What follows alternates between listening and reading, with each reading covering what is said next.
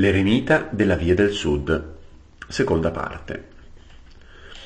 Bene, ciao bimbi, siamo pronti per la storia?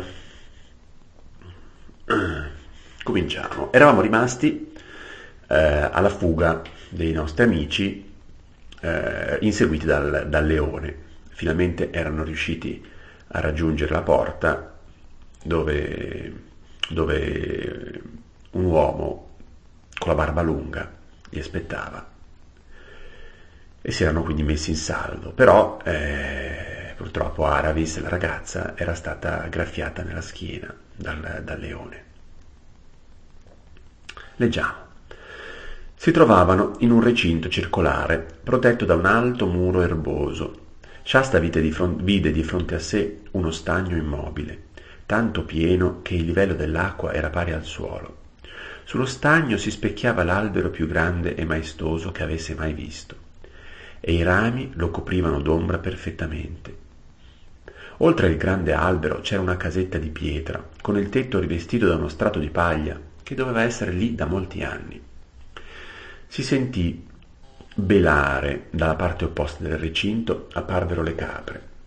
Il terreno perfettamente livellato era coperto di erba tenerissima sei. sei Reluni della terra di Arken? chiese Shasta con il fiatone. Il vecchio scosse la testa. No, rispose con calma. Io sono l'eremita della via del sud. E ora, figlio mio, non perdiamoci in chiacchiere e obbedisci. Questa ragazza è ferita, i cavalli sono esausti e Rabadash ha appena trovato il guado per attraversare la freccia sinuosa. Se parti di corsa, fai ancora in tempo ad avvertire Reluni Come sentì queste parole, Shasta si sentì svenire. Sapeva di essere allo stremo delle forze e soffrì al pensiero di quella che gli pareva una richiesta ingiusta e crudele. Non, aveva imparato che a fare una buona azione di solito si è ricompensati con l'essere mandati a farne un'altra, ancora più difficile e migliore. Ad alta voce disse soltanto Dov'è il re? L'eremita si voltò e indicò col bastone. Guarda, rispose, c'è un'altra porta dalla parte opposta aprila e vai sempre dritto, sempre davanti a te, sul piano o sul ripido, sul liscio o sul ruvido, sull'asciutto o sul bagnato. Grazie alla mia arte so che troverai re luni andando sempre dritto, ma corri, corri sempre. Shasta fece segno di sì con la testa. Corse al cancello che dava a nord, lo oltrepassò e scomparve. L'eremita sollevò Aravis svenuta Finora l'aveva sorretta con il braccio sinistro e un po' trascinandola, un po' prendendola in braccio, la portò in casa. Dopo un certo tempo tornò fuori. E ora, cugini, disse ai cavalli, è arrivato il vostro turno. Senza aspettare che rispondessero, erano esausti, eh, troppo esausti per parlare, tolse ad entrambi le briglie e la sella. Poi li strigliò per bene ma così bene che neppure un palafreniere delle stalle reali avrebbe saputo far meglio. Strigliarli vuol dire pulirli e spazzolarli. Ecco fatto, cugini. Dimenticate tutto e mettetevi a vostro agio. Qui c'è l'acqua e là c'è l'erba. Il pastone lo avrete dopo che avrò munto le altre cugine, le capre. Signore, disse Winnie, ritrovando finalmente la parola, Vivrà la Tarcana? Il leone l'ha ferita mortalmente? La mia arte mi permette di conoscere il presente, eh, rispose l'eremita con un sorriso, ma ben poco il futuro. Per questo non so quale creatura, donna, uomo o animale che sia, arriverà viva al tramonto di stasera. Abbiate fiducia, la ragazza certamente vivrà a lungo, come chiunque, chiunque altro della sua età. Quando Aravis rinvenne Scoprì di essere sdraiata, a pancia sotto, su un letto basso e di straordinaria morbidezza, in una stanza fresca e spoglia, con le mura di pietra viva. Non riusciva a capire perché si trovasse in quella posizione, ma quando provò a girarsi sentì una fitta rovente alla schiena che le ricordò ogni cosa, compreso il motivo della sua strana posizione.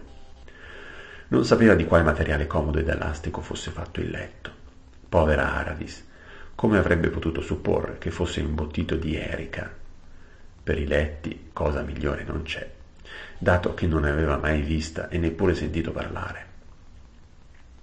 La porta si aprì ed entrò l'eremita, tenendo in mano una grande ciotola di legno. Come stai, figlia mia? chiese rivolto ad Aravis. La schiena mi fa male, padre, rispose lei, ma per il resto va bene. L'uomo si inginocchiò al suo fianco, le mise la mano sulla fronte e tastò il polso. Non c'è febbre, la rassicurò, guarirai presto. Anzi, non c'è motivo per cui non ti possa alzare già domattina. Ma ora bevi questo. Raccolse la ciotola e gliela portò alle labbra. Appena sentì il sapore del liquido, Aravis non poté fare a meno di storcere la bocca il latte di capra è, come dire, piuttosto sorprendente se non ci si è abituati, ma la ragazza aveva una sete terribile e riuscì a mandarlo giù. Quando ebbe finito si sentì meglio. Ecco, figlia mia, ora se vuoi puoi dormire, disse l'eremita. Le ferite sono state lavate e bendate, e sebbene ti facciano male, non sono più pericolosi dei colpi di una frusta. Credo che per essere un leone era davvero strano, invece di tirarti giù dalla sella e sbranarti, si è accontentato di graffiarti la schiena con la zampa. Dieci graffi dolorosi, ma non profondi e neppure pericolosi. Allora ho avuto una gran fortuna. Figlia, proseguì l'eremita, ho visto centonove inverni in questo mondo e ancora non ho trovato quel che chiamano fortuna. La tua storia ha un punto oscuro che non riesco a capire, ma se avessimo bisogno di scoprirlo, puoi star certa che ci riusciremo. Cosa sai dirmi di Rabadash e dei duecento uomini? domandò Aramis. Non passeranno di qui, credo. Ormai devono aver trovato il guado che cercavano, molto a est, eh, rispetto al punto in cui ci troviamo adesso. Da là si dirigeranno verso Anvard. Povero Shasta, disse Aravis, Deve fare molta strada, ce la farà ad arrivare per primo. C'è da sperare di sì, rispose il vecchio eremita. Aravis tornò a sdraiarsi, stavolta su di un fianco, e chiese Ma quanto ho dormito? Mi sembra che stia calando la notte. L'eremita guardò dall'unica finestra della stanza, rivolta a nord. Questo non è il buio della notte, sono nuvole che vengono da capo tempesta. Il brutto tempo da queste parti arriva sempre da lassù. Ci sarà nebbia fitta stasera. Il giorno dopo Aravis si sentì così bene, a parte il dolore alla schiena, che dopo una colazione a base di polentina d'avena e ricotta, l'eremita le permise di alzarsi. La prima cosa che fece fu di andare a parlare con i cavalli. Il tempo era cambiato e il recinto, simile a una grande ciotola verde, era pieno di sole.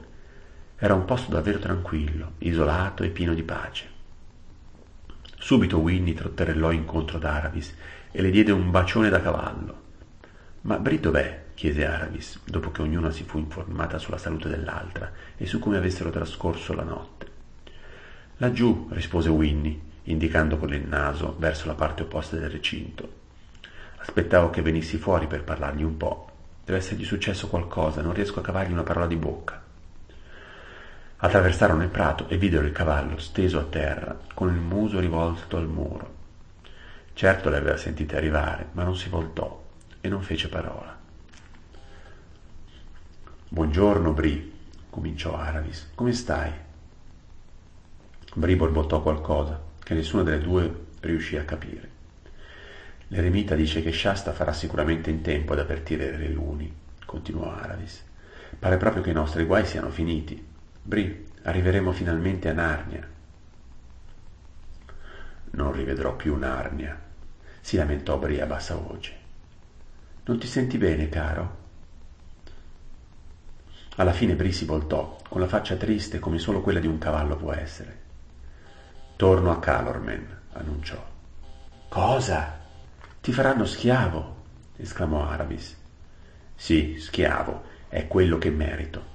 Come posso presentarmi dai liberi cavalli di Narnia e guardarli negli occhi, io che ho quasi permesso ai leoni di divorare una cavalla e due ragazzi, io che non ho pensato d'altro che a galoppare e mettere in salvo la pellaccia grinzosa.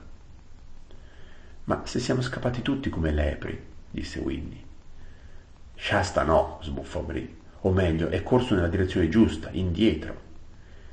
E questo è quello che mi brucia di più. Io che pretendo mi si consideri un cavallo da guerra e mi vanto di aver partecipato a mille battaglie, ho ricevuto una lezione da un ragazzetto di razza umana, Un bambino, un semplice puledro che in vita sua non ha mai ten- tenuto una spada in mano e non ha ricevuto un'educazione adeguata, né esempi da seguire. Lo so, lo so, ammise Aravis.